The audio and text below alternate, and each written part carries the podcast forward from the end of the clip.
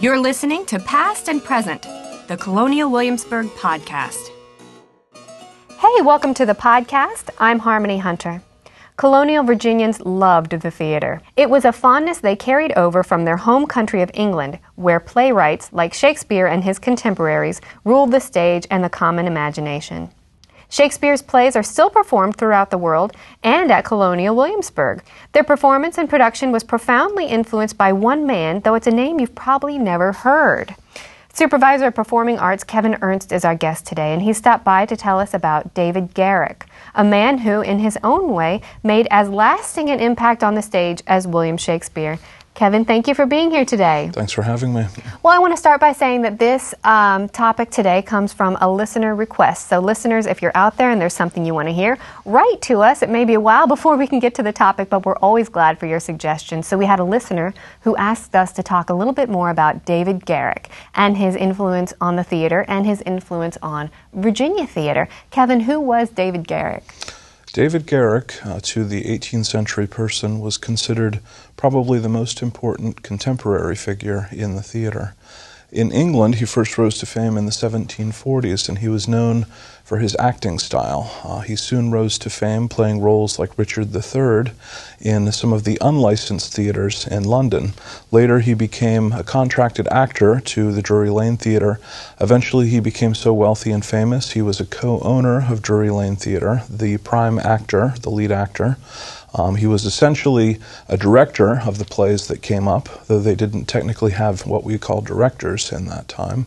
And uh, he also heavily influenced uh, playwrights of his day and was a playwright himself. In fact, uh, of the afterpiece plays of that time, Garrick wrote the top three plays that were staged in London as well as in America uh, during that time. The three most popular ones were all Garrick written. Uh, Garrick was also, as I say, well known for his naturalistic acting style. Uh, up till then, there'd been more of an artificial, sort of bombastic style. An actor was almost a costumed orator who's reciting the lines of a poet. Uh, what Garrick did is he brought a very natural, uh, very authentic approach to acting. When his character was supposed to look terrified, Garrick looked as though he was absolutely terrified. Um, whatever the passion was, Garrick went to great pains to recreate that authentic passion in, in his acting style. Uh, this may seem uh, less than less than surprising to modern audiences. Naturalism, you might say, is the sort of style that we expect today. In the 18th century, that had been quite different until Garrick rose to fame. Um, you find with Garrick that, uh, as I say, he was well known as, a, as an actor, a playwright, a theater manager. He also brought a, a lot of innovations to the theaters of his time.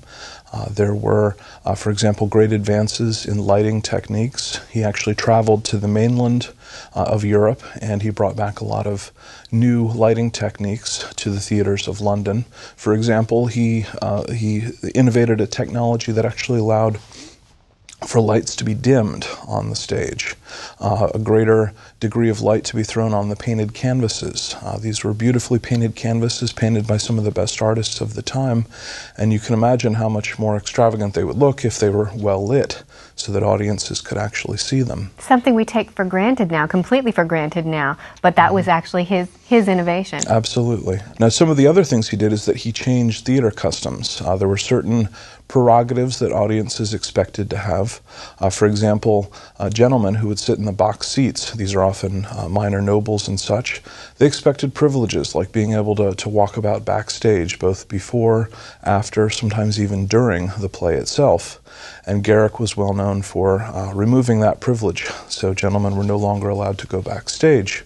Um, he also uh, created a bit of a theater riot on one occasion where he tried to end the uh, the custom of allowing for half price admission at the uh, during the second act of the first play.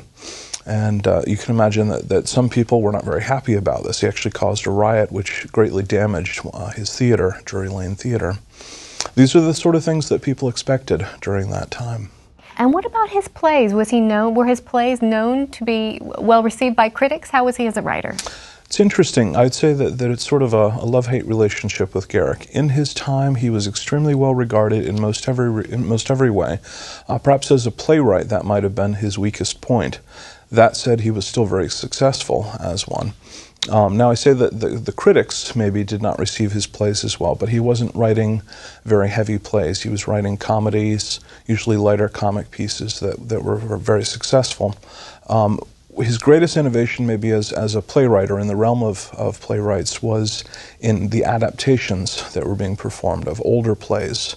Uh, perhaps being an actor, he had great insight into what would play well with modern audiences. So he was considered masterful at both adapting plays himself as well as uh, uh, collaborating with other playwrights uh, who would adapt plays. This would include the works of Shakespeare, even. Even Shakespeare, who was considered the great playwright of, of England, uh, even at that time, uh, saw his plays adapted constantly. Uh, there were some very standard, famous adaptations. For example, Colley Cibber's adaptation of Richard III, uh, incidentally, which did not have the speech, Now is the winter of our discontent.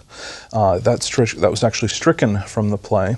And they actually took a scene from another Shakespearean play where the old king is murdered by the Duke of Gloucester, Richard himself. They actually put that scene at the beginning of this play, and it was seen as uh, a better story, perhaps. And uh, what can I say? Sometimes a scene of violence doesn't hurt uh, in a play. Those plays are so sacred now. It's amazing mm. to, to picture them just being, you know, cut and pasted among among themselves. No question. Garrick's plays, even though they might not have been critically acclaimed, have some lasting impact. They are still performed here at Colonial Williamsburg. How does Garrick figure into the interpretation um, of, of theater that we're offering to visitors here? Well, as I said, many of Garrick's afterpiece plays were the ones that were very successful in his time. Uh, very often, as part of our 18th century play series, we choose an afterpiece play. Uh, an afterpiece is the second play that came at the end of an evening of theater. You actually had two plays, a five act main piece, uh, followed by a, a two to three act afterpiece play. Uh, Garrick's plays being shorter plays, uh, they tend to fit well with uh, modern audiences' expectations. They usually last about an hour to an hour and a half. Um, they tend to be very well written, have very complete stories, and uh, well drawn out characters and such, and they play well with modern audiences. And uh, that's one of the reasons that we often have uh, chosen his plays. Uh, plays like Lethe, or Aesop in the Shades, The Lying Valet, or The Lying Valet, uh, Miss in Her Teens, The Irish Widow. Um, all these are plays that uh, modern audiences enjoy, which happen to have also been very, very popular with, uh, with audiences of the 18th century. It really says a lot about the man that, that these plays, you, you can still enjoy them today. What was Garrick's influence in Virginia? If nothing else, we know that Virginians were very much aware of Garrick, his greatness as an actor in, in London. If anything, they looked to London as the center of their theater world. And uh, for example, um, when people spoke of Patrick Henry as a great speaker, we actually have a quote from John Randolph of Roanoke. He spoke of Patrick Henry as being, quote, Shakespeare and Garrick combined. So you can imagine he's, he's basically saying the, the, the words of Shakespeare and the voice of Garrick and the, uh, the ability to compel listeners uh, to, uh, uh, to listen to his words and to, to accept his message. I think that speaks volumes about how well they were both aware of Garrick and uh, basically saying that their own great speaker, if they were going to compare him to one person, or two people in this case, it would be Shakespeare and Garrick. Says a lot for all three men. Is it an exaggeration to say that Garrick is still with us today when we go to the movies or when we go to a play? No question at all. Uh, when you think of our modern uh, sense of decorum when we go to the theater. If anything, Garrick was trying to uh, reform audiences to become more respectful, more uh, uh, uh, to, to focus on what's going on on the stage, to not be distracting. Certainly, you see that.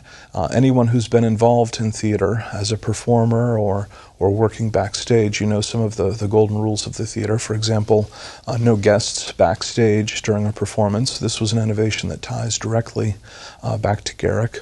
Of course, anyone who's been involved in lighting techniques and such, Garrick uh, was one of those who made these new forms of lighting uh, the standard in, in London theaters. And of course, with acting style as well, uh, really we, we thank Garrick in many ways for making naturalism the, uh, the standard uh, of his time. And of course, that filters down to later times. And also, the other thing which I spoke of a little bit earlier, uh, his being, in a sense, one of the first directors of the stage. Uh, up till his time, you really don't have a unified sense of vision for plays uh, that are being staged. Uh, for example, actors often decided themselves what they would wear for costumes during the performance, the manner in which they would deliver their lines. Um, some actors were notorious in rehearsal for uh, muttering their lines on the stage and walking through the movements, some loosely agreed to blocking between the actors. But then when they actually performed, uh, their performance often was uh, as much surprising to the other actors on stage as it was to the audience. Uh, Garrick, in his in his performances at his theater, uh, he insisted on a much more standardized approach, and he heavily influenced the actors who worked in his theater. Uh, some found this a bit challenging, and you find many who criticized his approach, uh, for it seemed to not allow for innovation among the actors themselves. If it was an imperfect system, uh, perhaps it was because it was so very new. We have the benefit of uh, 200 years of directors who've uh, helped to uh, refine our approaches uh, to that sense. It's such an interesting history and it's entertaining as well. And so I hope when guests come out here, they'll stop in and see some of these um, programs offered by the theater department and get to know a little bit more about popular culture and entertainment and how it affects our modern entertainment today when they visit us. So, Kevin, thank you for being here today. Thank you. We're always glad to hear from you. Send comments or suggestions from our webpage at podcast.history.org or find us on Facebook. To support the podcast and other Colonial Williamsburg programs, visit history.org/donate.